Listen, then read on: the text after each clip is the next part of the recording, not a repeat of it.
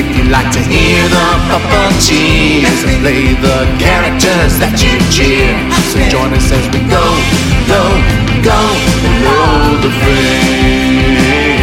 On this episode of Below the Frame, we'll be speaking with Muppet writer Jim Lewis. Jim talks about his family's funeral home business, his career as a journalist, and the time that Jim Henson fired him. Not really. But we're also going to hear another story written by our friend Jerry Nelson. So grab the paper towels and look out for boomerang fish. It's time to go below the frame. Go, go, go below the frame. Welcome to Below the Frame. Uh, I am assuming, if you're here, that you love the Muppets, but maybe you know somebody else who also loves the Muppets. It's possible, right? And, and if you do, have you told them about this podcast? I sure hope so.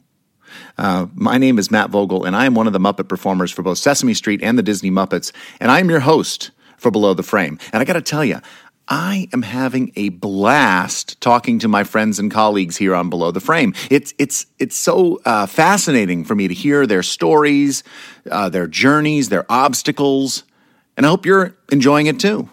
Well, on this episode of Below the Frame, I'm talking with Jim Lewis. He's not a Muppet performer, but he is the writer for the Disney Muppets. And he knows these characters. He knows Kermit. He knows Miss Piggy, Fozzie, Gonzo, all of the Muppets. He knows them so well. And they, they kind of live in his head.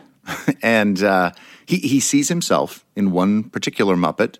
We will talk about that and a lot more as soon as you're ready. Because I'm ready. Are you? I can't hear you. Okay, well, until there's technology that allows me to hear you from my pre recorded podcast space, I'm going to assume you're ready. Here we go. Let's go below the frame with Jim Lewis. Go, go, go. Well, Jim, thank you so much for being here with me today on Below Thank the you, Frame. Matt. This is going to be great. I, I uh, am a big fan of your your you're a writer. I am. I am. You're, yes. you're a writer Yes, for the. Muppets. A and I am writer a for the big fan Muppets of you. Si- since uh, the mid '80s. Well, that's well. Let's go back before the mid '80s. Where did you grow up? New Jersey, Boonton, New Jersey, a mythical town like Brigadoon that only appears over the horizon every hundred years.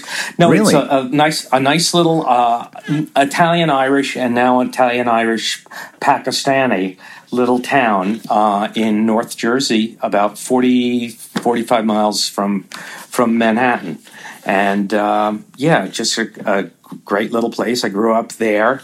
I lived over uh, in a, over my family's business, which was a funeral home. So Oh, really? Oh, I don't know if I knew Yeah. that. Oh, wait, I feel like maybe I did Yeah. know that about you. But can you tell me a little bit about your family in general? Like, I have two older brothers and an older sister. They were all born right after the war. And by the war, I mean World War II. Okay. 46, 47, 48. And then seven years later, I was born, and it was a total shock. So I got to be like an only kid in a family with four kids. Yeah, well, that makes sense. Because yeah. everybody was kind of on and uh, yeah, much older It was, you. yeah, it was like the last hope of you know, you know, my, as or my as my mother said, we're Catholic, we have to have it. So yeah, Right, right. And what did Mm-hmm. what? So your parents was it a family business? It was the family funeral home.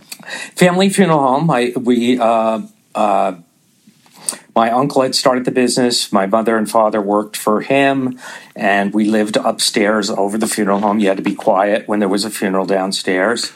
Oh, um, But you know, people always were. I the nice thing was, whenever we had a funeral, the limo drivers would drive me to school. They would they would drive me you know, up to the like you know I'm like a second grader. I get pulled up to the school, and I'd start to open the door, and he'd say, "No, no, no, let me do it." And he'd walk Oh. around the car and open the door like That's awesome. So, First of all, yeah, that's how cool.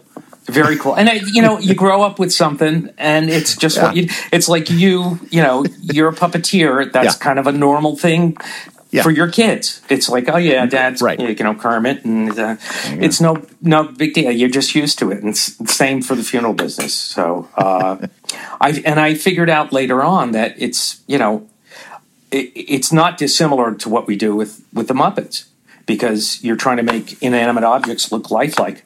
And that's what you do in the funeral business. So, yeah.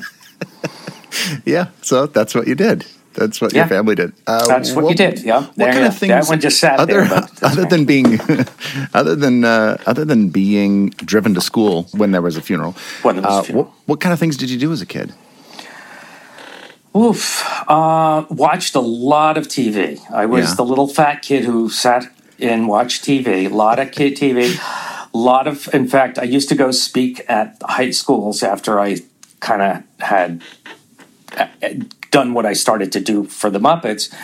And I would say, uh, you know, your parents will tell you, don't watch The Three Stooges, don't watch Abbott and Costello, don't watch them. I said, I use it every day. I said that stuff, all of that kind of shtick, and that, you know, it, I, as I often say, if vaudeville ever comes back, I am so set, you know, right, because yeah. I just I kind of steeped myself in all that, and then I had friends, and you know, did the normal kid things. Um, it was a great, it was a great time because you know now you can't everything's play dates.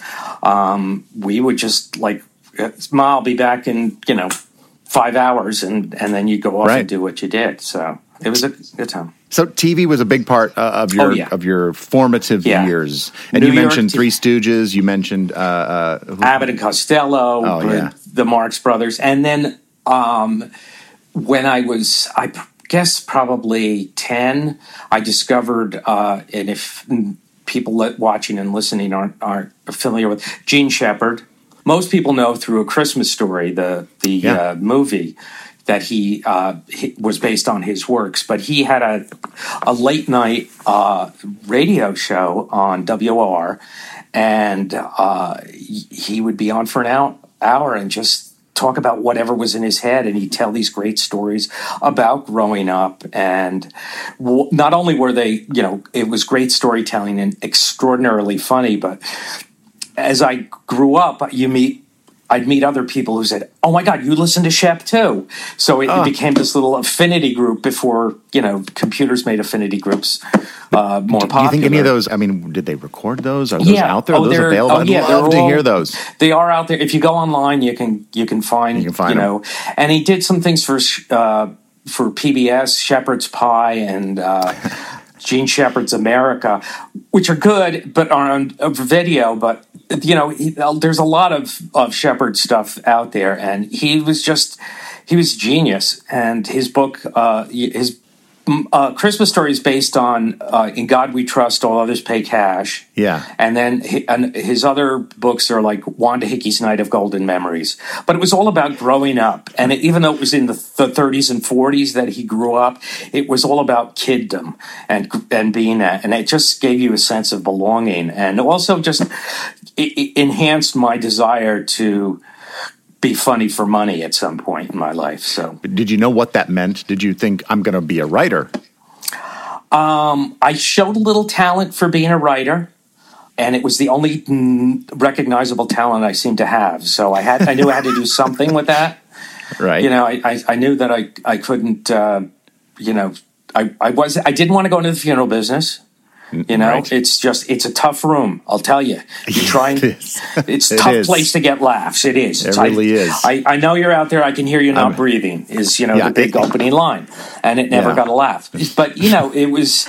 I knew I didn't want to do that line of work, even though that was open to me, and uh, I, Hmm. uh, I, I just I knew something with writing, and so I eventually uh, got a degree in journalism. You know, from uh, going to college at Goddard, which is a a small left wing socialist. I mean, I knew Bernie Sanders when he was mayor of Burlington. I remember Bernie as the mayor, the crazy mayor of Burlington. So, uh, Oh, oh, really? Is that I is got- that where yeah. the is that where your university was? Was it in That it was in right. Vermont? It was outside, about fifty miles from there, a little town called Plainfield, uh, Vermont. It's it was a great place to go to school. John, uh, who went there? Uh, W- William H Macy went there. David Mamet Ah. taught there. We had the most number members of the Chicago Seven who were accused of causing the riots in Chicago. We had the most members on staff at faculty. It was yeah. Yeah, It's it was, ha- it was- happening place. it was happening no grades and you you know you evaluate you were evaluated Yeah. over the course of it and you sort of designed your own curriculum i would never ever let my children go to, to school right. like that It- Yeah. But how did me, you? How, how were you able to go? Were your parents supportive of Uh, that my idea? parents didn't know better. They didn't know better. I was like the second. My sister went to school, to college, but none of my brothers had, and and it was just like, this is where I want to go. Okay, Huh? All right. so you know, So now they my were supportive. daughter. They Yeah, were yeah. supportive of you then. Yeah, so it's it is. They were supportive. They just you know, please, he's gone. Let's be grateful for that. We don't care really where he is, as long as he's you know okay. So yeah, making that's a, that. making a better person out of himself. And of course, I got out of that. I was I had a yeah, a degree in American studies, so I, I was a liberal artist. I could paint liberals. Mm-hmm. Yeah. I I uh, thank you. We're we're here all night. The second set is totally different. Um, I I I realized I needed to like find a way to apply those skills. So I went to journalism uh, school at Syracuse. I went to Newhouse Ah. for a year and got a degree there. I got a graduate uh, master's degree in, in journalism. because you're going to work in the papers. I was going to, yeah, and I did actually for uh, several years. It was a great training ground. I What, worked pa- for what paper did you work for? the Advance, not the Staten Island Advance, but there was an Advance in North Jersey. It's Uh-huh. si- since folded, but um, it was a daily newspaper, and I, you know, I learned. Did you come? You came back art- home to Yeah, I was living paper? in New Jersey, North Jersey. I lived uh, in North Jersey, and uh, you, I lived at home because I could, with what they paid at Yeah. the newspaper, I couldn't afford to live anyplace else.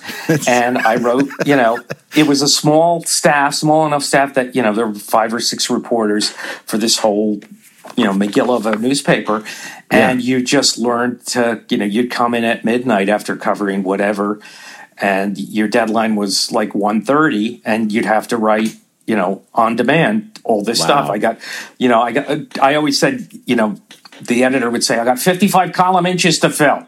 I said give me two facts and a quote and I'll give you an article. And you know and that's really what you did. You learn how to you know you write under pressure, which is something that actually really was a great training for this. I'm always amazed in you know the entertainment business. People were like, "Oh, well, I have to wait till the music ch- ch- reaches me, and you know, I have to, I have to be in the perfect space to do it." To me, it's like I have bills to pay.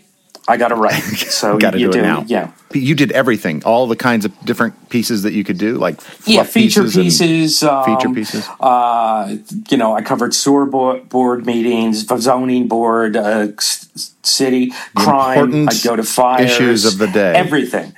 Just literally, and I could tell you at, at the time I was so well versed in the different types of sewer pipe that you know.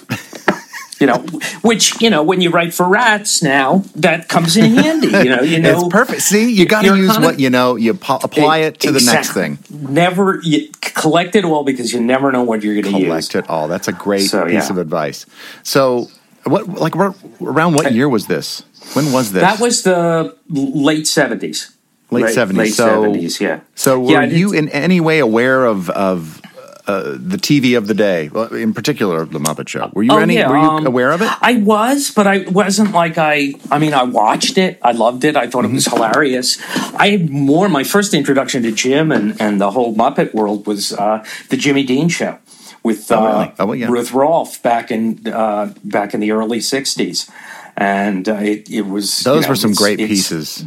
Some oh just brilliant and just Weren't the they? full silliness and the, the fact that i mean i think part of the magic of that was that jimmy dean and and and jim were like these two southern boys and they were just having they would riff off each other and it was just that he would just get such a giggle off of of of talking to the dog that it was Oh, yeah. great and then and then of course all the stuff on sullivan you know all ed Sullivan Yeah. uh, stuff was you know great the muppets you know here they Yeah, are that's the right. fabulous so muppets you knew you know you knew about Jim Henson and you knew about the Muppets, Yes. and then you kind of watched the Muppet Show, but you weren't. Yeah.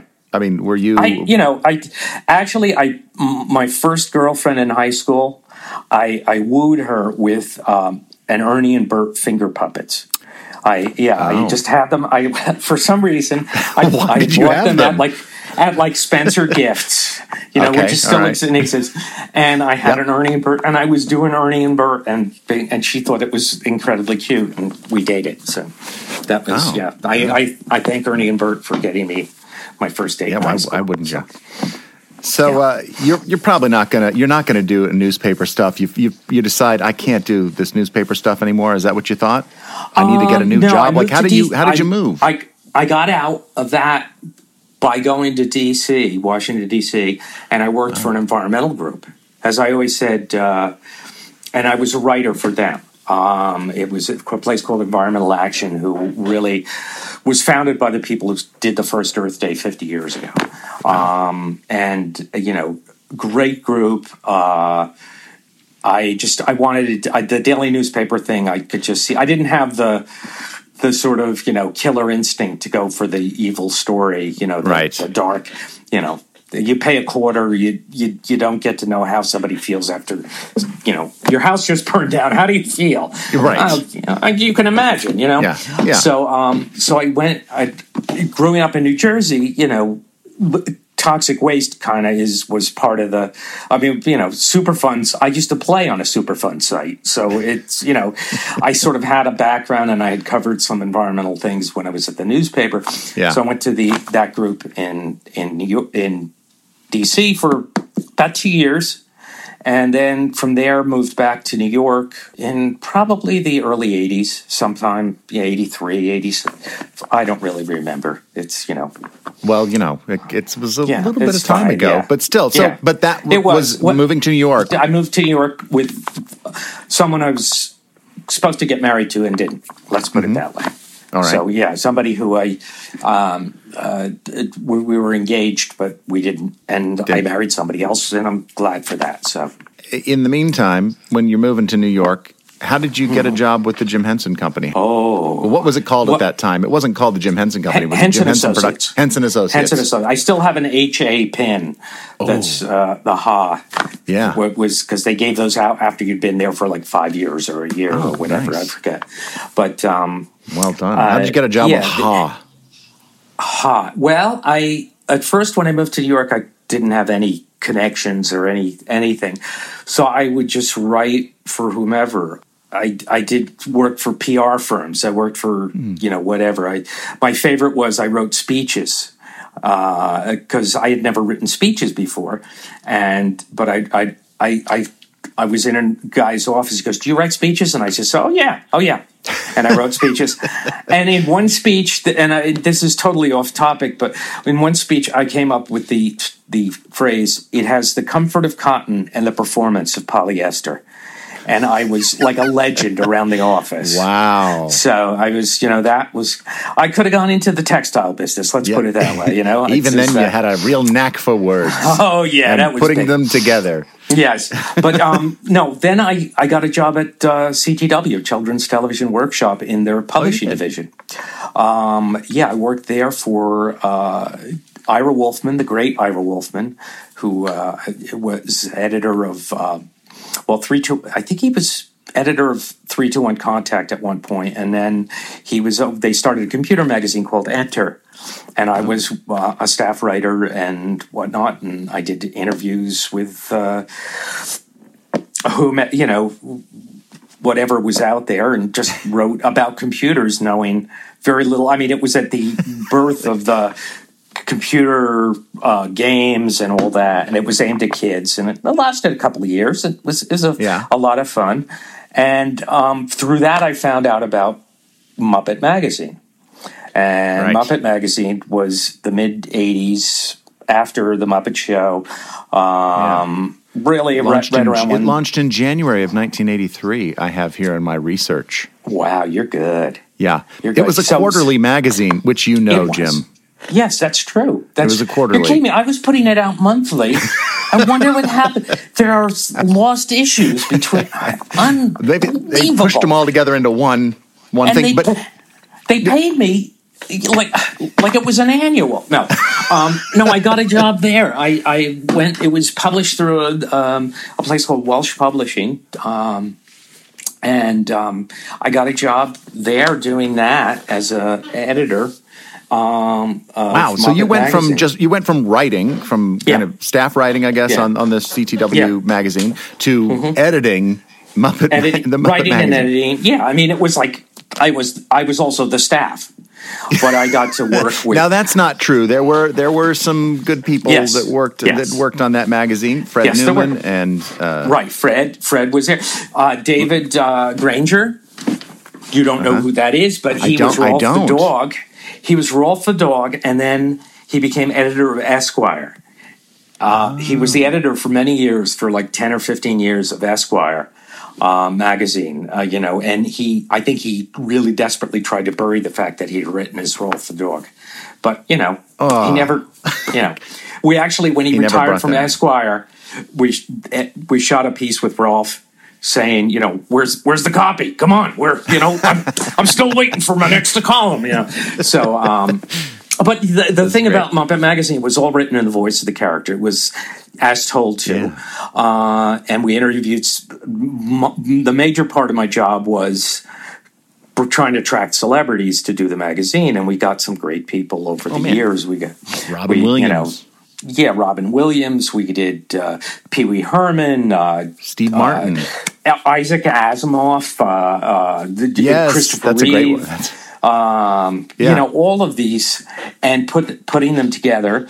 Um, I did get Rodney Dangerfield, but uh, I had to dump him. This is oh no! great. Why? What? Why? What? What Labyrinth. happened? Labyrinth. They wanted to put Labyrinth on the cover because it was But- so. so but- Jennifer and- Con- that was Jennifer Connelly. Then Yeah. she she took So- over So Dangerfield. it's like I feel like I'm like part of Dangerfield's. uh, You know, I just like he got no respect from Muppet Magazine. it just so- like, wait. So let me ask you this: So did Yes. a piece get written with No, no, Dangerfield? No, You had no we them. never.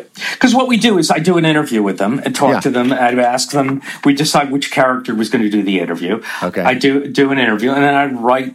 Usually, it would be a dialogue. It would be like a little script in the magazine as a as an interview between whomever and that. And they would ask it like you know we did to Dr. Julius Strangepork Uh, Yes. Although I, I wasn't With there for Isaac this Asimov, yeah. with Isaac Asimov, you know, and Yeah. it was just it was great fun to be able to do that and and you know when people you tell people the Muppets want to interview you they were like oh yeah and it and um, the only person who had no idea who the Muppets were was Chuck Yeager the right stuff uh, the Oh, really? Yeah, the pilot, the pilot? from um, he goes Yeah. Muppets what what what exactly is that and I you tried to explain it to somebody who had no clue about it and I Yeah, just said he well, had better things for to be doing. yeah he was yeah you know going at the speed of sound and he hadn't caught up Yeah. with it so um, that that and then my greatest experience with that was uh, meeting uh, and spending a, really a whole day with john candy who was uh, just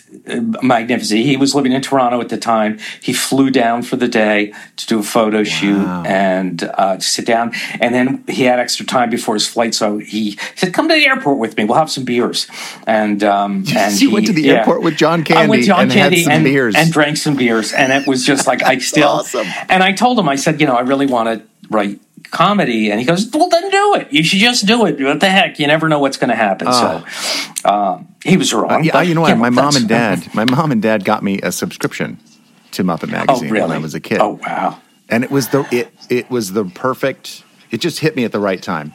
Yeah, I, I, that's I it, was yeah. so excited to get that magazine Oh, great. quarterly. Oh, yeah. Quarterly. Uh, it's a great, no ma- it was a great magazine. It was Yeah, fun, and it, what it did was train me to hear the voices in my head uh, of all the characters, Right. So that when in the late in the you know eighty seven something around then, um, they were starting to do home videos. Right. Jim and and that, and Jerry didn't want to write them, and uh, Bill. Did you know Jerry Juhl? yeah, uh, uh, well, I knew I, I had met I, I, I met him when I, they'd have a Henson Christmas party, Right. And all the freelancers would go and, and people who worked there, and we would we would bring Ziplocs and put the food in our pockets to you know Yeah. bring home. um, up at the mansion on you know the townhouse on 67th or 69th actually. 69th Street. Yeah. Is that where you would work, or would you work? Be Yeah, that was my another- office. That was the That office. was your office. Oh, Yeah, yeah. I had great- an that office there. place.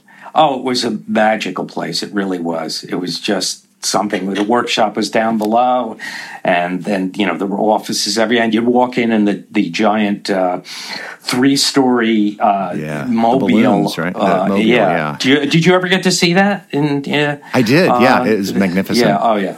Yeah. It's just It was really just great. so much.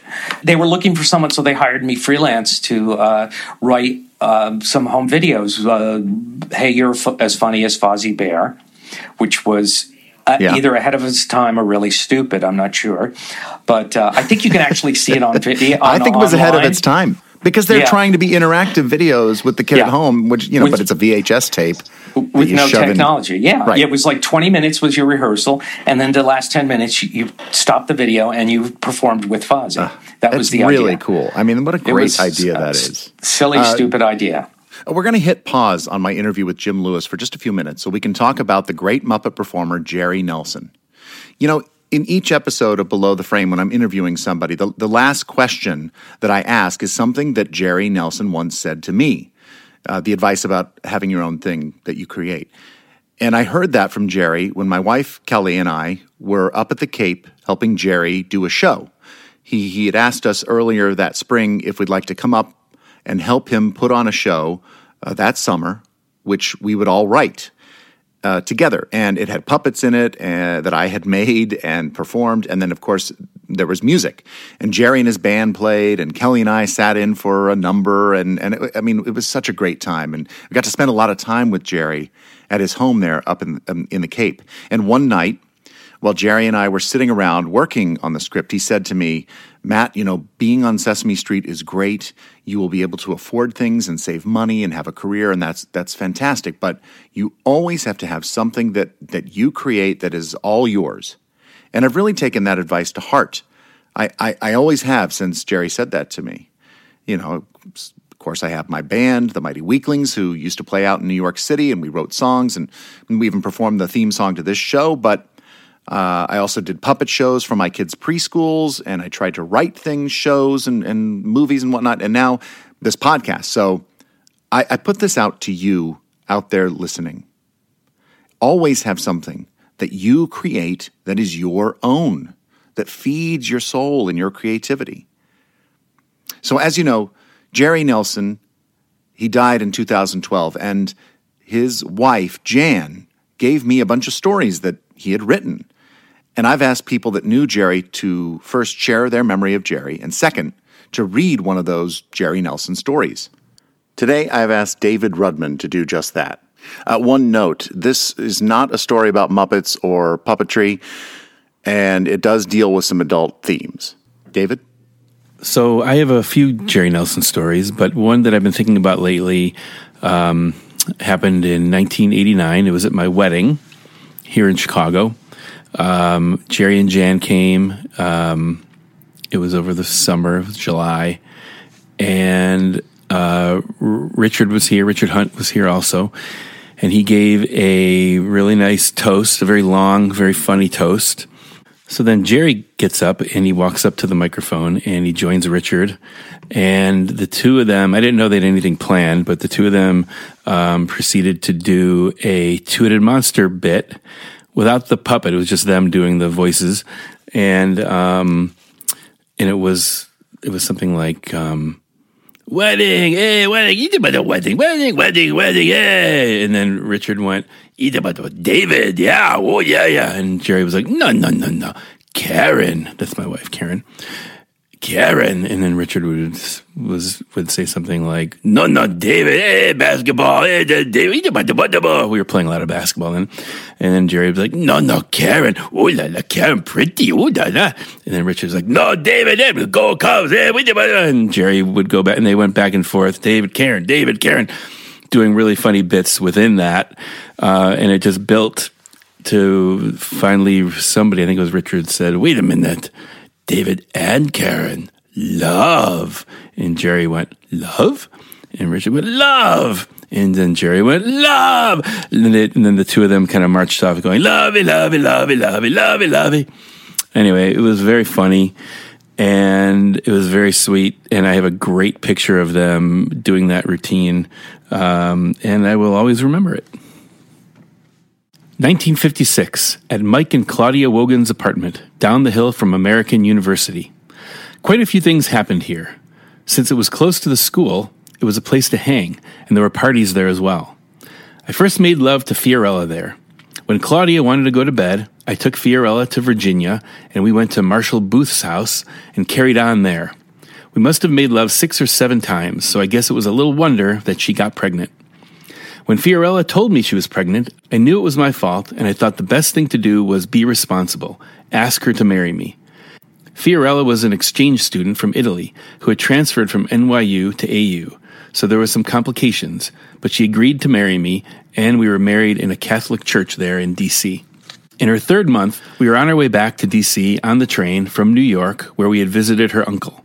Somewhere in Pennsylvania, Fiorella started having sharp pains, and as they got worse, I told the conductor I thought my wife was having a miscarriage. They stopped the train at the next town and had an ambulance waiting. She was taken to a Catholic hospital where she miscarried. I stayed with her for a while, but as I had very little money and they were going to keep her in the hospital for a week to make sure there were no complications or infections, I took the bus back to DC to get my car and scrape up some money. When Fiorella was released from the hospital, we returned to Washington, D.C., and finished the school year at AU. We had an apartment up the hill from Mike and Claudia. One evening, we were at their place, and Bob Rickman, an acquaintance from high school, was visiting from Virginia. There was a park across the street, and at some point, Rick, Mike, and I went outside and decided to smoke a joint. So we went across into the park. We had only gotten a little way up the path when a voice from the street yelled, Come out! We dove behind some bushes just as a flashlight stabbed into the darkness. The voice identified himself as a policeman and said to come out or he would shoot. I said, Okay, I'm coming out. Don't shoot. When I got to the street, he asked who else was up there, and I told him I was alone. He asked me what I was doing there. I told him that my wife and I had been visiting some friends, that we had had a fight, and I went outside to cool down and was just walking around.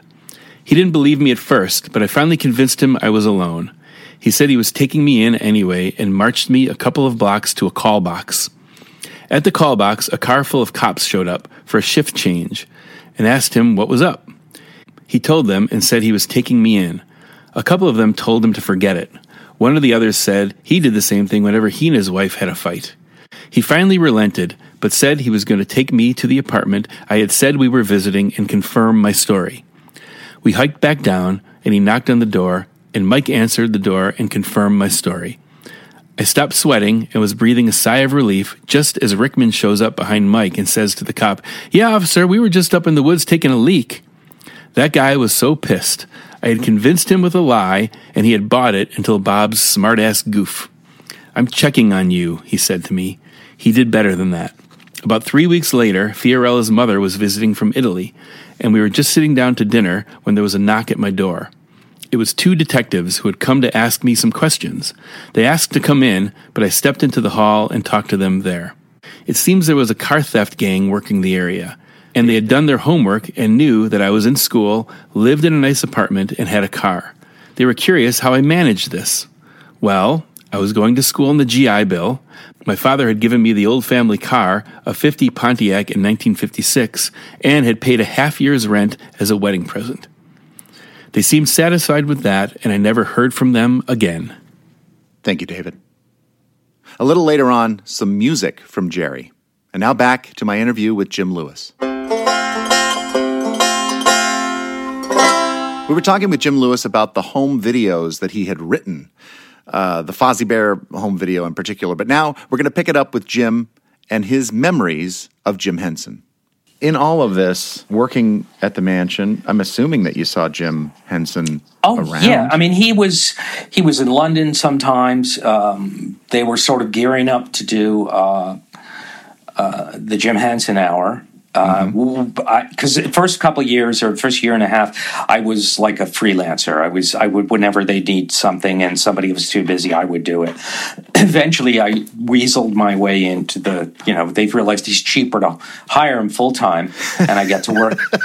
I got to work. I got to work with Michael Frith, who is you know Yeah. Michael to me uh, was a mentor and a, just a wonderful talented, incredibly, you know, giving. It was just a, a joy to work with him, and um, you know, uh, uh, then I would see Jim around. Yeah, yeah, he would, you know, say things like, "I, I didn't know it was silly tie day because I would be wearing a silly tie, you know, and you know, and that's that's that's that's it. But my first real experience with Jim was we were shooting. Um, I think it was Fozzie Bear, the Fozzie Bear video, and he and Frank were on set. We were shooting over at 67th Street at the little studio there, and um, I remember them calling me over and saying, holding the script page and saying, you know, we're thinking if we cut this line and go right from here to here, um, it'll it'll run better. What do you think? And all I could, yeah, I was frozen. It was like Jim Henson and Frank Oz are asking me What, what I think. You know Yeah. that that was the but that what that showed me was that was the level of respect. Yeah. And of course, I stormed off to my trailer and said, "When you come to your senses, nothing. Keep if it's every on the word, page, change nothing. if it's on the page, it's on the stage, my friend."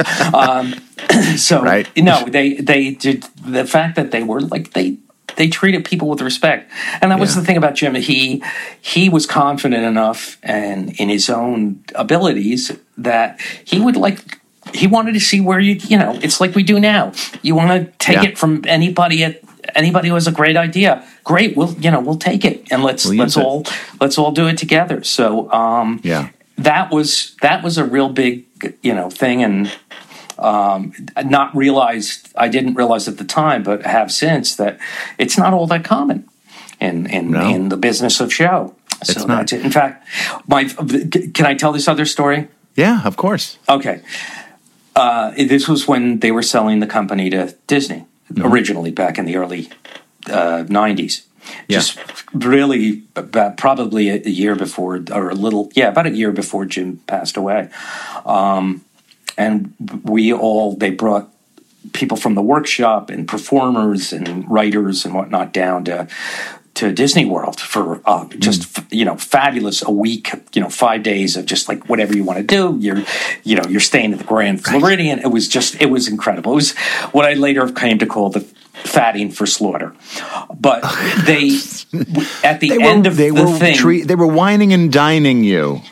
That's whining and dining doing, yeah, right? see it sounds so much better I, I hope you can edit. That's a better.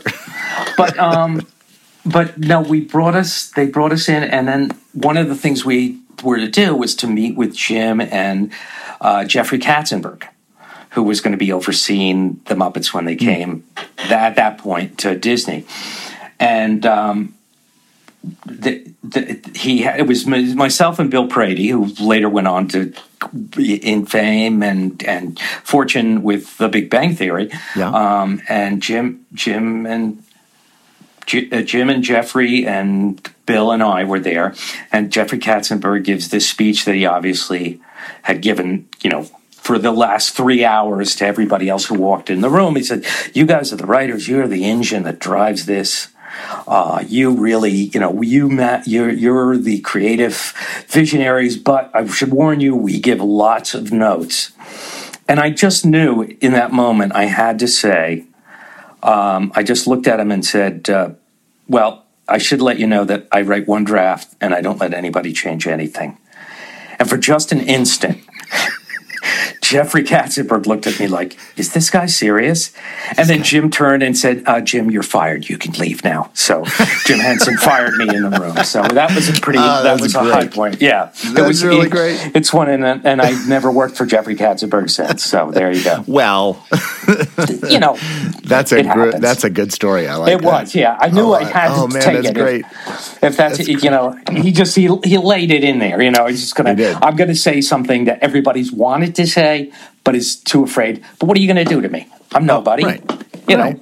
Yeah, cut my head off. Well, you know, Plus, it was really funny. it was funny. Yeah, yeah. That was So, good. So, uh, Anyway, so that obviously that deal kind of fell apart. yes, yes. Uh, After Jim, passed away. Jim passed away. Do you have any memories from that time? That I'm sure it was a Oh. very difficult time. Um, I just I remember getting a call in might be two in the morning. We were living in in up uh, Upper West Side of Manhattan, um, and uh, Michael Frith called at two in the morning crying, and just said Jim is gone. And Jim and Michael and I were supposed to meet with him the the uh, whether that day, the day before or and he just said, "Oh, he's got a cold. He's not feeling well." That's that's all we, all I knew. He he was you know he's home. He's he's back at the Sherry, Netherlands, where he had an apartment, and he you know it was you know it, it, just stunned. And then we the next day Yeah. we went to we went to the uh, you know the townhouse and just everybody kind of sat around and and cried and hugged and it was yeah it was you know I think the one good thing that that that, that uh, during that time was the memorial service that that we did. Um, You know, uh, is it gave people something to think about other than Yeah. Jim is gone. You know, it was so totally out of the blue and unexpected, and and and you know, devastating on on every and level. it must have also felt kind of abstract. It's so yeah. odd when somebody this is not- leaves you. It doesn't seem real Yeah. for quite a while. and so uh, you know not jim was never sick a day in his life you know he was one of those people who was healthy and you know he just yeah it was you Did know you I, think- I feel blessed that i had a few years of of being you know with him and you know Yeah. getting his coffee and you know remembering never he never if it's a show day he doesn't eat pickles so okay uh, no. and I'm sure there were a lot of different thoughts going on in everybody's Mm-hmm. minds, but we were like, we'll never be able to recover from this. We will never. how can we carry Um, you know on? the one thing that yeah there was that it was just like i what is the future for the muppets. Yeah. but again the memorial service helped to f- focus it. The other thing was jim you know jim was hands off once i mean he was the ship but once he pointed the ship in a direction we all head in that direction. And um you know, he would come in and tweak and he would come in and give suggestions, or he'd say, if he really didn't, um, you know, he'd either say, uh, this is coming together nicely. I remember Yeah. that phrase when he was really overjoyed that he, oh, this is coming Yeah. together nicely. Or he would he would say, um, maybe we should try that again, or maybe you should, you know, he would he would nudge you in the direction that he thought it should go, uh, you know, based on his own sensibilities and but he gave you the rope and you could either do hang yourself or make macrame. And and I, I, I think I, I think we a lot of us felt well we he showed us how to do it and we Yeah. just have to keep trying to continue to do it. And that's essentially what what happened. And then you know with the the Henson family coming in and everything um, you know that was that was the way that kind of structure remained. And Yeah. Well- you know well, I mean, it kind of goes to show that the company did decide to continue on right Oh, yeah. after Jim Henson's death, shortly after. You guys shot Billy Bunny's animal songs. that's right Billy Bunny's And, animal songs and that was yes. something that you wrote. I am a happy hippity hoppity bunny kid. with And, the uh, great, with the great, yeah, with the great Kevin Clash, Yeah, of course, as Billy and Bunny. others, yes, and uh, David Gumpel, wonderful David Gumpel Mm-hmm. directed, and um, yeah, that's yeah, we shot that, and um, you know, and then uh, the other project I remember, which is one of my all-time favorite projects that we did, was uh, Muppet Classic Theater Yeah. um, yeah, yeah, yeah. that um, that we did back in in the early '90s, uh, and that you know that really felt like it was the biggest production we did after Jim had died, and it was the first, as I recall, the first.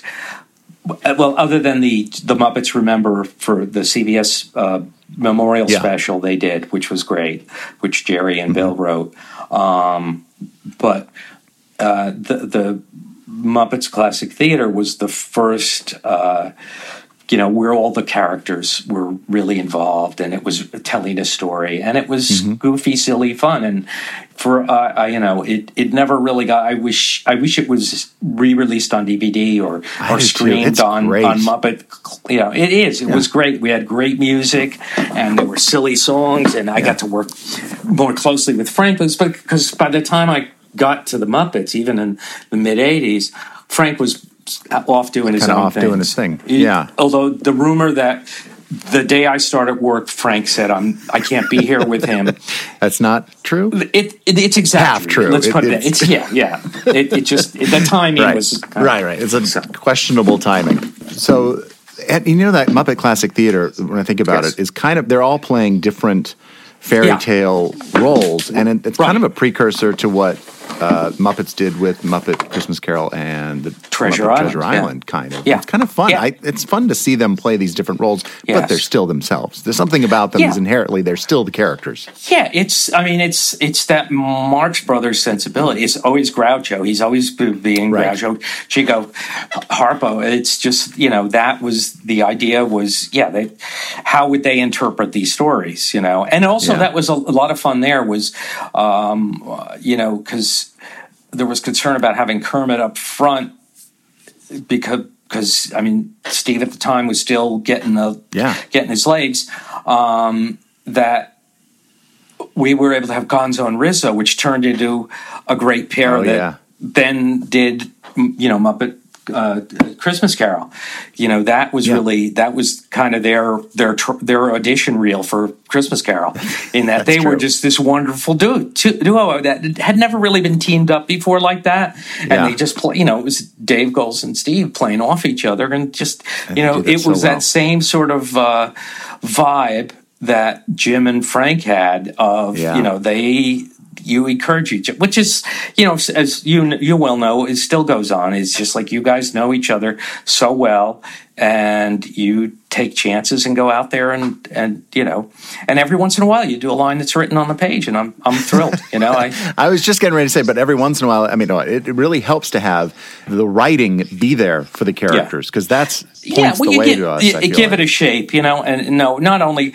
I mean, for something like a movie or a TV thing, you're you're close to the script, but with everything else we do, it's more fun to just kind of give you a shape and an attitude Mm-hmm. and and some lines and just say, you know, take it because you got you're the, the the big thing that I always said and have been saying is that they're alive. They're in our world. They're they're Yeah. right there. And I still talk to Kermit when he's standing there. I you know I it's just you you, uh, yeah. It's I mean I'm somebody probably else has told the story about Jim on Johnny Carson, but I'm going to tell it. Yeah, please do. J- J- Jim was on Johnny Carson with Kermit, and Jim had Kermit next to him, you know, just sitting on his arm, Mm-hmm. and um, they were doing, you know, he was Jim was Johnny was interviewing Jim, and and then Kermit would throw in a line, and then uh, during the first commercial break, the the boom operator came over and said, "Could you have the frog speak up a little because I can't." I lo- seem to lose him because every time the boom operator Kermit would talk, he'd move the boom over over moved the Kermit boom. That's great. and it's just because he's so you so buy He- into it, yeah. Everybody wants to buy into them, which is part Yeah, of the magic of the it. Muppets. It Yeah. really is. Yes. Well, now, Jim, we, we really do rely on you to this day. I mean, you've you've written speeches and and and pro- promotional material, and I mean, you name it. Hang tags, You've written what is it? hang tags, hang, tags, Hang tags. Oh, hang on- tags for toys. Right? Yeah, toys. You've written Yeah. those. Hang tags. Big. That, that was the joy also of working at Muppets, especially when we did start working with Disney on, on like theme parks and stuff. We were small enough staff with Michael Frith and, and myself and a, a few others that you got to work on everything. You got to ah, do everything from consumer products to, yeah, they once asked, who do you answer to in the company? I said, whoever calls. You know, I just I'm, I'm basically I'm a post-it at the bottom of the flow chart. But I'm that that was great to be, to be able to do that and and you know try and keep the spirit and sentiment of Yeah. the Muppets alive. You know, the, you know Jerry was enormously more talented, and Bill Prady as well, and Kirk Thatcher, and you know there's a, a number of people. But I, you know, I, I'm just like the little engine that just keeps going. So. Look, uh, any of the writers, uh, those writers that you've mentioned, and, yourself included, I mean, Hmm. knows these characters inside and out. They Yes. worked for so many years on them, writing uh, interviews and all kinds of Yeah. things. But since I'm interviewing you, Yes. I want to ask you this. So, I want to talk about like some fundamentals of the Muppets of, of who they are. If, if you had to tell somebody, let's let's call it Chuck Yeager. If you had to tell Chuck Yeager uh, who who the Muppets are, because they've never heard of the Muppets, and Right. you don't want to just say you know they're a, it's a frog, a pig, a bear, and a whatever. But who are they as characters, as people? What would you say? to, there are yeah, there are these outcasts who are in who are just totally accepting of each other. Um, You know that not that they're necess- they just they're they're all flawed in their way. The least flawed is Kermit. Um, it, it's you know it's Jim and the people he gathered around him. But some of the you know, but now as furry or pigs or whatever characters, but it was it was essentially reality reflected. I mean, uh, Richard Hunt, you know, el- elements of his personality. Dave Gold certainly Yeah. elements of his personality. Uh, you know. F- Frank with the kind of kind of really tight self, to, you know, Yeah. that comes out in different, and then the flamboyant side comes out with with Piggy. Yeah. Um, it was it, it's that, and it was, but the key was always Kermit appreciated what all of them brought to the party. He sometimes wasn't sure what they brought to the party, but he always Yeah. appreciated it, and that's what it so reflected Jim Yeah. as the great appreciator. He he just like he's you know I came in you know I when I first actually sat across from Jim the first time I, I was wearing you know a pink necktie and a and a cowboy boots and it was just like he just like bought it you know Yeah. that's it you know. It's, if you're standing next to Kirk Thatcher, you look pretty normal by comparison. So, All right, now let's talk about some specific characters because Yes. you you do know them so well. Yeah, pretty and well. you've you've written books for them. You wrote, wrote a book for Yes. Kermit. You wrote, wrote a book for uh, Yes. Pepe the King Prawn, right? You've lived with them in your head for uh, over 38 years. Is that about right? Would you say? that's about right. 35, 38. I don't, yeah. okay. yeah. Well, you can do this, and I believe in you. okay. That's. I just wanted to say that. So you're given an assignment to ri- write something for Kermit, and you've said a little bit of it there. But where do Yeah. you start? Well, you know, he's hard because he is the most, he's the least flawed. So mm-hmm. you have to, the, the danger is always to make him such a straight man that he loses the kind of manic energy. And Yeah. yeah. you know this from performing. You just, you have to find the kind of over the top that, you know, Jim would bring to it. Uh, and, you know, and, but find the right trigger mechanisms to make that happen. So, Yeah. but with him, you know, you you definitely want that, and you know, you he's just he's in in a lot of ways the most self aware character. Uh, you know, he knows the others will say something self aware.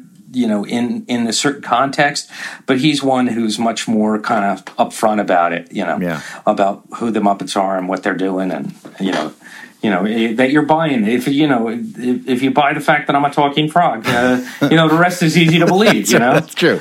So- Well, uh, okay then. Uh, speaking of lack of self awareness, Mm-hmm. Miss Piggy, she's complicated. Oh yeah, yeah. She's she's. I mean, I've sat down with Frank. You know, uh, even before, and then we worked briefly uh, for uh, about a year on a a feature that didn't Briefly for about a year. briefly for about a year.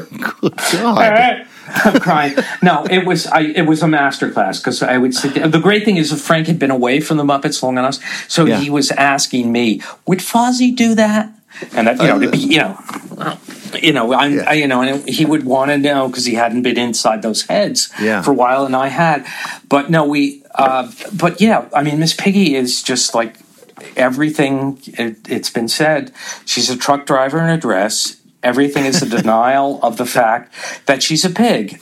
Yeah. But she has this, you know, layers and layers of of of you know self denial about that. Mm-hmm. Um,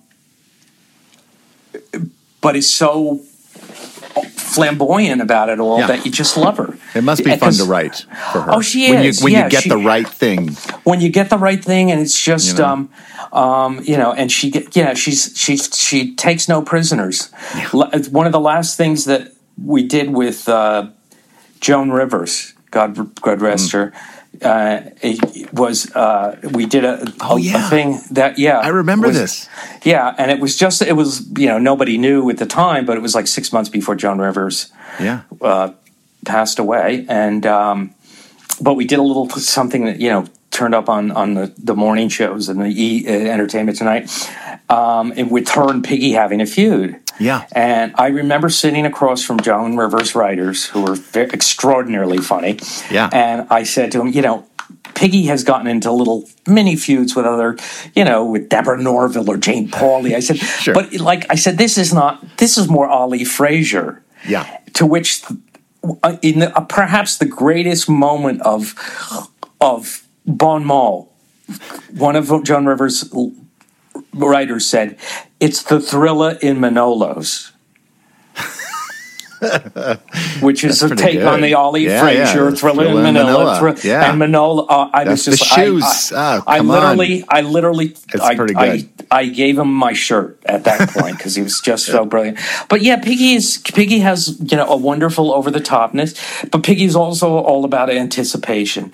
You anticipate her losing it. You Hmm. Want her to be. Uh, you, you want yeah everybody wants the karate chop but you don't That's right. she, you, you've got to motivate as, as frank always says you have to motivate it Yeah. you can't you can't just do it or it becomes you know cheap shtick Yeah. and But- she is yeah she's a, very in-depth uh, But you're waiting for that moment of like, what's Yes. going to be the what's going to be the trigger? What's going to right do it? right Oh, and cool. yeah and that's that, that's it um, one of the things i wrote which uh, uh, got made differently um, was uh, it turned into uh, what's the name of it? Uh, it's a very merry Muppet Christmas, Mm-hmm. which aired on NBC.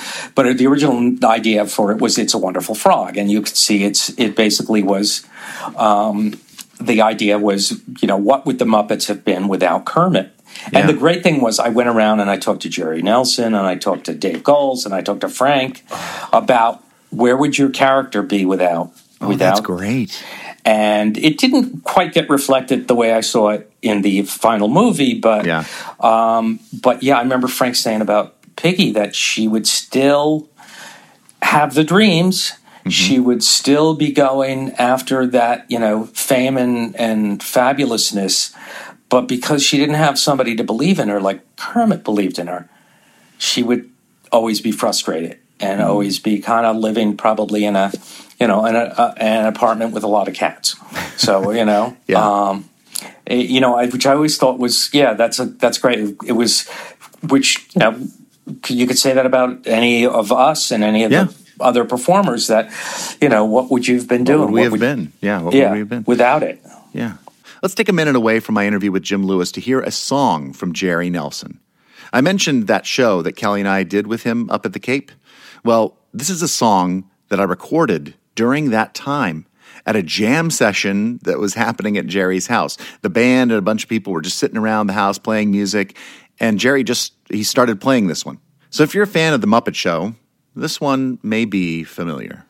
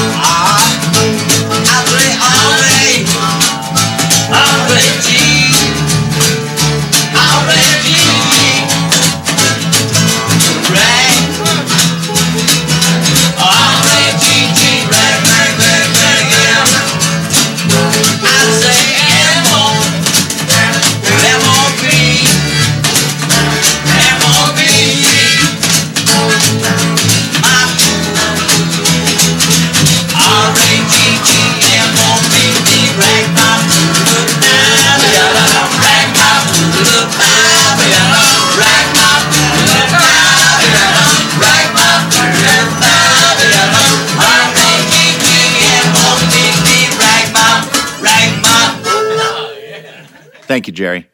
We'll all hear more stories and songs from Jerry Nelson in upcoming episodes of Below the Frame. Go, go, go below the frame. We are back with Jim Lewis, and we're going to pick it up with more talk about the characters. You mentioned P- uh, Kermit and her relationship kind of with Piggy. So, since the ABC series, they have not been Yes. together. They have very decidedly been Yes. not an item. And now I know that wasn't you. How do you feel about that? That they're not Uh, you Because know, we, we- now have to reflect that reality because of that TV show. Yes. And we could say it was just a TV show, but we've kind of done it in a lot of stuff where we they're not together. Yeah, I you know I think it opens up a lot of possibilities as long as it's never that they don't they will never be together. I mean, there's always Right. that. It's you know it's it's the it's the, the nice thing about it is it makes Piggy seem less you know de- codependent and Yeah, and true. I I define myself by my relationship with you. So there is Right. that.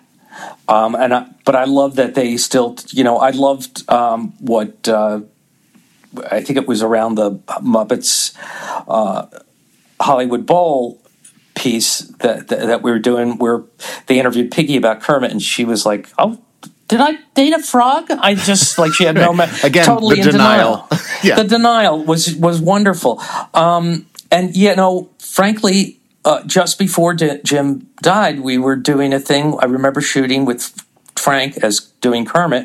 I mean, doing Piggy, uh, an interview with Deborah Norville that was on, when she was the, uh, for uh, the New York for Today Show during her brief stint there about Piggy declaring her independence. We didn't say they were splitting up, but it, that was- was we were going to try and see what we could do in terms of taking her, you know, making her less codependent and Yeah. less that. So it's not like it was invented for just the ABC show.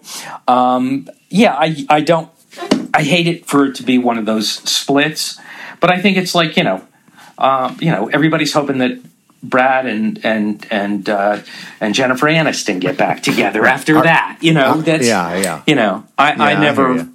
Um, you know, I think it, the idea that Kermit. I, I more like the idea that Kermit was so caught up with his work that he ignored Piggy. I never Yeah. got the I never got the other other pig kind of thing. But although that might have been more in Piggy's head than than in, in anything Kermit had to say about it. So, um, yeah. Well, I'm gonna I- I'm gonna bear left, and I'm gonna go to Ah. Fozzie. uh, who is Fozzie to you? me. Is he? Fozzie is me. Yeah, absolutely. I knew you were gonna say that, but why Yeah, is no. Fozzie you? What do you I think? What, what just- is it about him? you know uh, it's he, he- he just keeps he's got nothing but bad jokes but he he's relentlessly optimistic that someday One of them's you gonna hit. One of them's gonna land. one of them's gonna hit one of them's gonna land and my you know I, he's fearless and i tend to be as you know from seeing me when we're trying to come up with a line in in the moment i'll say whatever is in my head even though it's a really bad idea just No, I- okay not. you don't like that well It's just brilliant. keep going I love the, your ability to be able to just go, nope, okay, how about this? Okay. Yeah. how about no, this? it's just how about that? You know, Like, I'm not great. a. I don't write jokes per se, but I think like he would think, and and I just that you know, in that sense of yeah, you know, no matter what heartache he has in his life, he is just he's relentlessly optimistic. Even He really is. He is he is the flotation device that when Kermit's going under for the third time, he's the one who says, "You can't do that. We need you. We need you." You know, and it is, is. he's the one who you know you know, he's the one like Cher in Moon. Moon, what was this movie? Moon. Uh, Moonstruck. Moonstruck hits snap out of it. You know, he essentially is that, that for. Kermit. He's the one who uh, he, you know, he's because he more than anything believes he he he believes the dream that Kermit has. Even when Kermit has doubt Mm. in his dream, Fozzie still believes. He doesn't, you know, and he is Yeah, that well, pure of that. spirit. Remember we did something with um, uh, for the no, it was for Muppets Tonight. We did something with Jason Alexander, in which we were playing Jason and Fozzie as old comedy partners.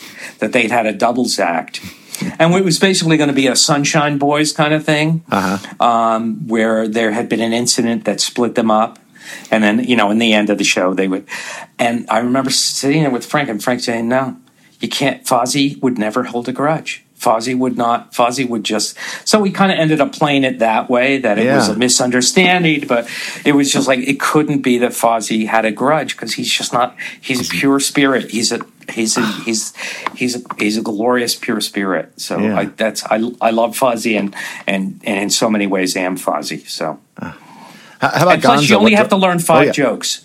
With Fozzie, you No, you- that's not true. Five, You you've come up with. I mean, uh, a Six and seven. Okay, Yeah. yes, we'll, I'll give you seven. I was going to no. say a whole. and all of know, them stolen from Gags Beasley. So there you go. What do you draw on to channel Gonzo's mindset when you're writing about Gonzo? Is it Dave, and you think about Dave? Yeah, yeah. You Dave do. is- you think about that. Dave is yeah, yeah, yeah. a unique It's just- individual. He might hear this, right? Yeah, no, he no, might. yeah. Dave, Dave is Dave is um, Dave really, uh, yeah. It is quirky, you know. And once Mm-hmm. you kind of learn his quirks and what he, I know, I kind of sense. Okay, he'll go for this. Yeah. you know, because oh yeah, this is just that is so left field. You know, it's just a where yeah, and my mind sometimes drifts laterally in that that kind of uh, you know, and I'll just say, well, this is really this makes no sense. It connects to nothing. That's perfect for Gonzo, and you know, Right. Yeah. you know the logic of it has to he has his own internal logic Yep. but it is you know he's in a lot of ways like um, gracie allen on burns and allen Mm-hmm. Yeah. you know if you ever watch those you watch that her logic is absolutely spot on it's totally but you follow it it's A just like, regular person would never think along those never lines. think along that, but, but that's Gonzo. He does, just yeah. he a normal person would never ever you know consider it in, in that way, but that's Gonzo, and That's to some extent that's Dave. So Uh, do you have a favorite character that you love to write for? Fozzie, I like love him, yeah. Pinky, you know, I know there's no people say which characters do you write for, and I'm Right. just like you know whoever you need, and yeah, Yeah. it's finding that you know certain characters it takes a while to kind of figure out their voice. Was there uh, one that you were like, oh man, I can't, I just can't nail it for a while? I mean, I feel like you've gotten Um, Well, everybody. it's, it's figuring out what the relationships are. For most of them, it's established. Walter was a little hard, but uh, you know, after getting to know Peter better and, Yes. and, and figuring out what his relationship is and what he wants within that, then it becomes easier to you know. I I, I think he's a wonderful foil. For he it. is, yeah. And And, then, Walter is Peter. Like that's Yes. Peter. It's yes, exactly. And and you know, and then you know, well, because when I first started trying to write stuff for him, he was very Scooter esque, Mm-hmm. and Scooter is you know, and I the one thing I love about what David Rudman's done with Scooter, he's gone back to Richard, Yeah. you know, and and really, you know. Richard could be just just bizarre and wonderful. Yeah. What, a, what a wonderful man! I only got to work with him for a few years, but um, and and David Rudman, having worked so long with Yeah. Richard, really brings that element. So it really differentiates those those characters in a way that uh, It does, you know, yeah. That that's that's good. But no, and and then you know, uh, Bill Barretta has come up with you know, I mean Pepe, you just. Yeah, Pepe's wonderful because he's that flavor we were trying to create. That he's a Muppet, but he's kind of outside the Muppets. He's kind of Uh-huh. like he's the one who's just like you know, you don't have a villain. I mean, Sam Eagle plays the, you know, Ma- uh, Margaret Dumont uh, to the Marx Brothers. He plays the, the comic great, foil. Yeah. But we never had somebody who had a a little bit with Rizzo, uh, but but with Kermit, but but we didn't have somebody who could like uh, not be evil, but have an agenda that is so contrary to the direction the Muppets, you know, are trying to go, and it. You need that tension to have the funny and to have that, Yep. and that's Bill brought that with it with Pepe to hmm. to the to the game, and that was that was great, you know. So Now you have this unique position as Yes. a writer for the Muppets. Mm-hmm. And you, you know, you, you observe how we work. A lot of times we're working in collaboration with you on set, mm-hmm. and it, it is unique. Can you describe what you think it's like to be in on that collaboration? I mean, I hope you know, like, and I'm not alone here. The Muppet performers think the world of your Oh, that's writing, kind. And. I I rely on you to help me Oh, that's give that's voice to them. that's that's extraordinarily kind, and that's that I've learned that it's just you have to trust each other. And uh, I always describe us as a rep company. Everybody lives in different parts of the country, Yeah. and they get get together and you know very much like the characters coming together the performers come together and you know what we bring whether it's uh, kirk and i or just you know something i wrote or whatever is here's the platform let's see what we can do with it i mean the most magical experience of that i had was when we were doing the hollywood bowl show Yeah, that's what I was going to talk really about was- next. I was going to Yeah. bring that up next, literally because of this reason. Like, I felt that that was such. That was yeah. We came in with a shape of the show with Yeah. Andrew and Matthew and Kirk and I. You know, we felt okay. Here's how it would flow, and in some ways, it was that the show that happened was the show we wrote, but Yeah. it was so much better for all the elements that you guys brought and the you know the connective tissue and and just the Enhancements. ideas. Enhancements. Yes, embellishments and whatnot. You know, it helps for you to go in. You know, I, I, I always said because you know, oh, I love it after when they finish shooting and the guys stay, you know, they stay in character and they're still doing. That's the funniest part. And then you know, I just say, okay, well, let them work on the next thing without a Right. script. You know, Yeah. You Let's know? see how they do do with- funny, with no funny words. Part. Yeah, what you, you think it's funny? Go ahead, do Yeah. funny. So no, no, it's it's nice to know that you know, even if uh, we guess wrong with what we write on the page, that it may inspire as a reaction to or whatever, um, you know, to get to the place we all want to be, which is you know the, what's what's what's funny. What's the What's- best version of this thing? Right, right. You know, which I Yes. think is, you know, from my vantage point, it was this dream collaboration. I, lo- I loved Yeah. it. And when we were doing those shows, which was 2017, I said, wow. did you ever sit out in the audience and get to watch the show? I did. I got to see it uh, actually the last night at the Hollywood Bowl. What do you think? I got, How'd we uh, do? How, how, were, how were we? oh, it's just sensational. Well, I had been there when we did the first thing like that, which we did as a fundraiser for, I think, Save the Children, maybe eight or so years earlier, in in a very small venue. Um, uh, but the first time we said, okay, let's have the performers out in black on stage. You'll see them, but, you know, we'll have cameras so people can watch it on camera yeah. but um, but you'll be able to see them and also see them perform. And it was magic then. It was something I was used to seeing from being on set, Yeah. but uh, you know, it was it was a joy for uh, the the audience. Just you know, obviously loved the Muppets, but also just loved to see you guys. How do you, how the hell do you do that? you know, here's the magic of doing it. Yeah. And at the same time, you guys disappeared, and it Yeah. was all about the characters. You can kind of So- choose which show you want to watch. Did you want to watch up on the big monitors where you were getting kind of a pure Muppet Yeah, show? yeah. or do it. you want to watch the stage where you can see what we were doing and how we did it?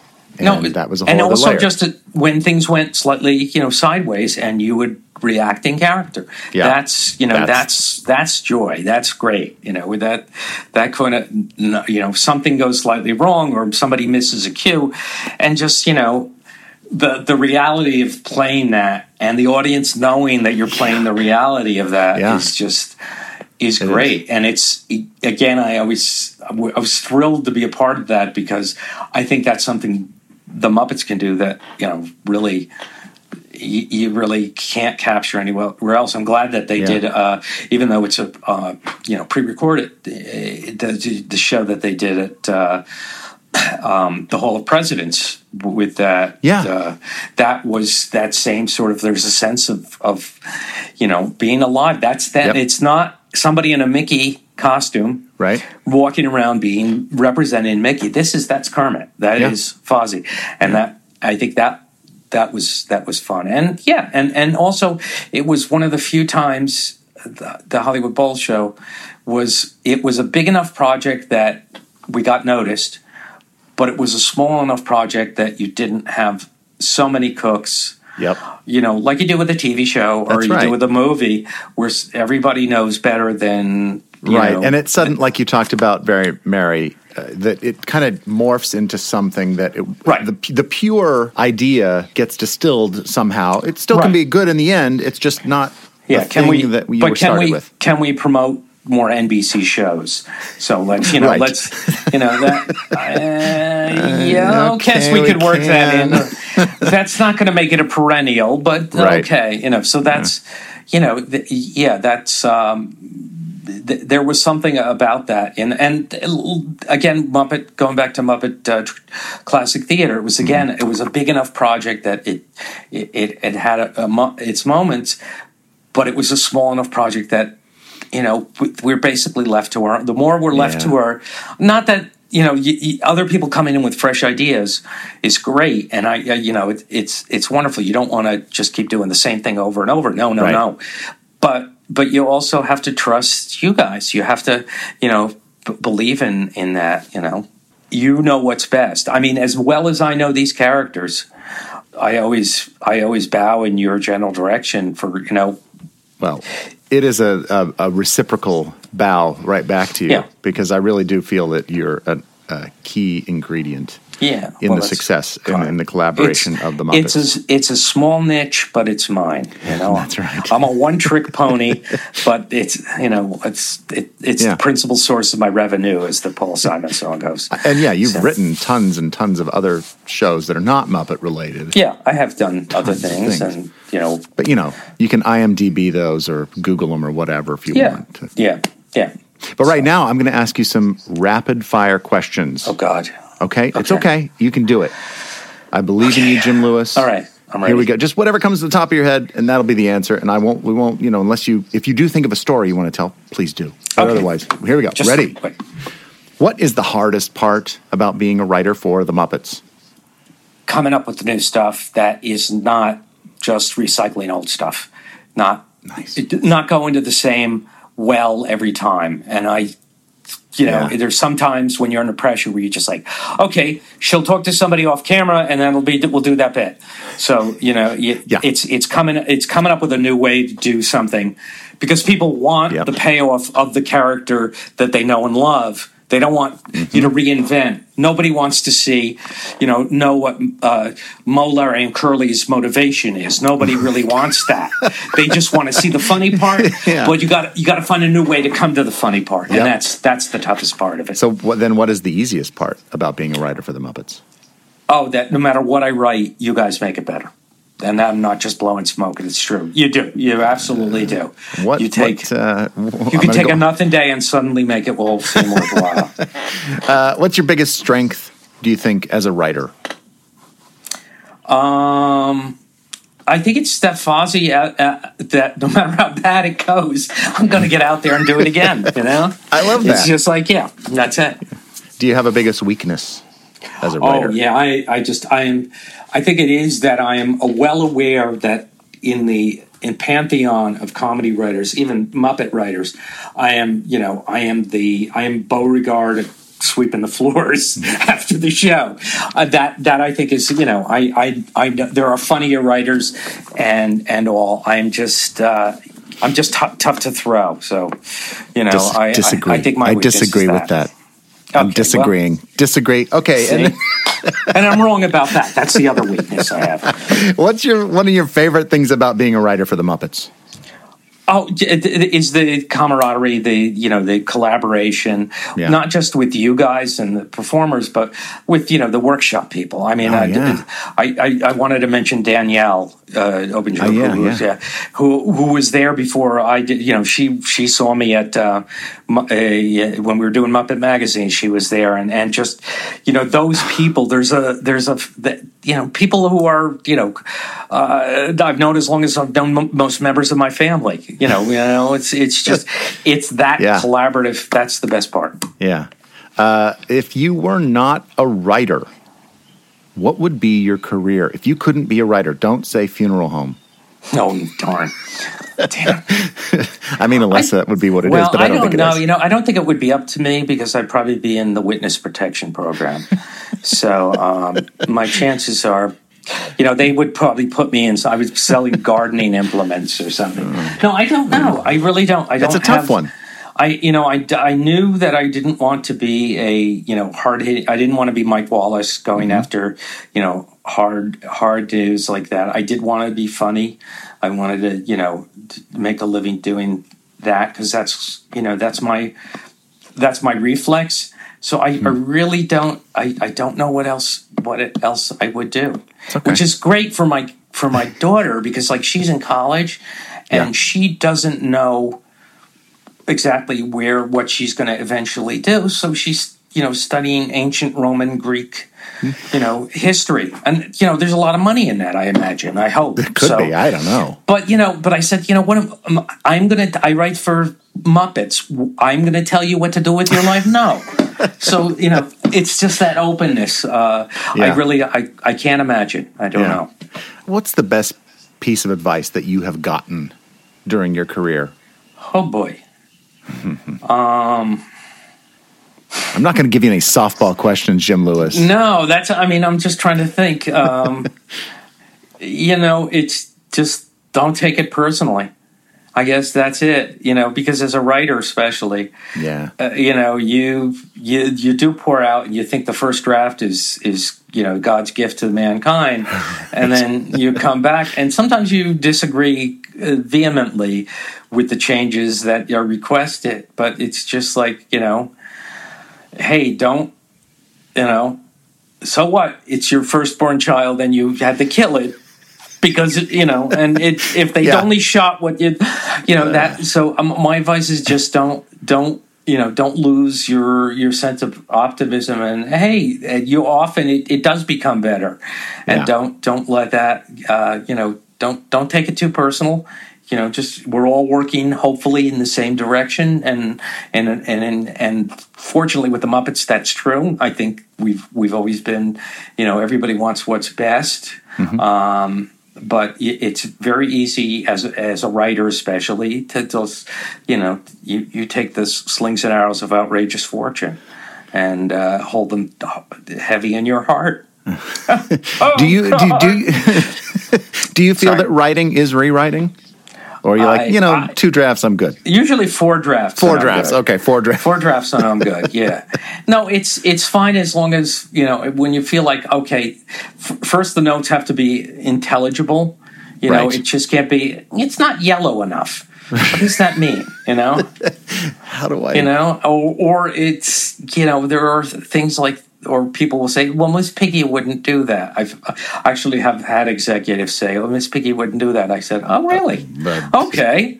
Well, you know, I, I said, how long have you been writing for? Yeah. You know, and I said, you know, that kind of thing where you, you can't say that out loud, but that's, you know, what Right. you're feeling. It's, uh, it's, it's rewriting is definitely part of it. It is, But you also have to like, I also say, put down what you're thinking and feeling, you know, uh, that's why I'm never too precious about stuff I write is because I know it's going to either get changed or if they like it right out of the gate, well, that's just a bonus, you know? Yeah. Jerry Nelson once said to me, Jim, he said, uh, Sesame Street is great, but always have something that is your own, that you create. What is that for you? Um, Well, I like you said, I worked.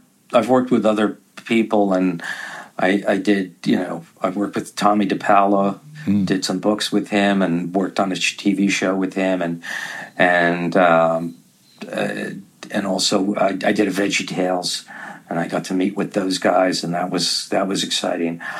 And I did, did Terry Fator in, in Yeah. for a couple of years then in Vegas, which was you know enormous enormous fun, and got to work with the great Jon Macks, who is you know the, this generation's Buz Kohan. Look those up, okay? Um, he's you know he's you know just incredibly funny people um, so you know having those other things was has been good this has just been my greatest love and you know that and my family i mean uh, i you know that's that's it Well, Jim, I really appreciate you talking to me. I, like I said, Oh. I love whenever I get a script that has your name on it. I'm always uh, eager to see what you've got in store. I sometimes it. sell my name to other writers because they Oh, know. I say, didn't yeah, know that. yeah, they, I get you know I get naming rights on the script, and then Oh. sometimes yeah. So yeah, uh, Well, I- hell is this? Regardless, I thank Yes. you for, you, for sitting down and talking with me. I, I, really appreciate it. and I it. sincerely hope that this tape gave did came out right. I'm so- sure it'll be fine. Oh, good. Well, that's Below the Frame. Please check us out on Instagram, Twitter, and Facebook if you like. Our show today was produced by me. Our theme song was written by Stephanie D'Abruzzo and performed by the Mighty Weaklings. Our podcast artwork was created by Dave Holteen at daveholteendesign.com. Special thanks to Jan Nelson for giving me Jerry's stories and to David Rudman for sharing his memory of Jerry today and for reading the words of Mr. Jerry Nelson. Thanks to Jim Lewis also for being a part of this episode. It was such a great time talking with you, Jim. And thank you to you, the fans, for listening. I'm Matt Vogel. We'll see you next time when we go below the frame. Bye bye. Go, go, go below the frame.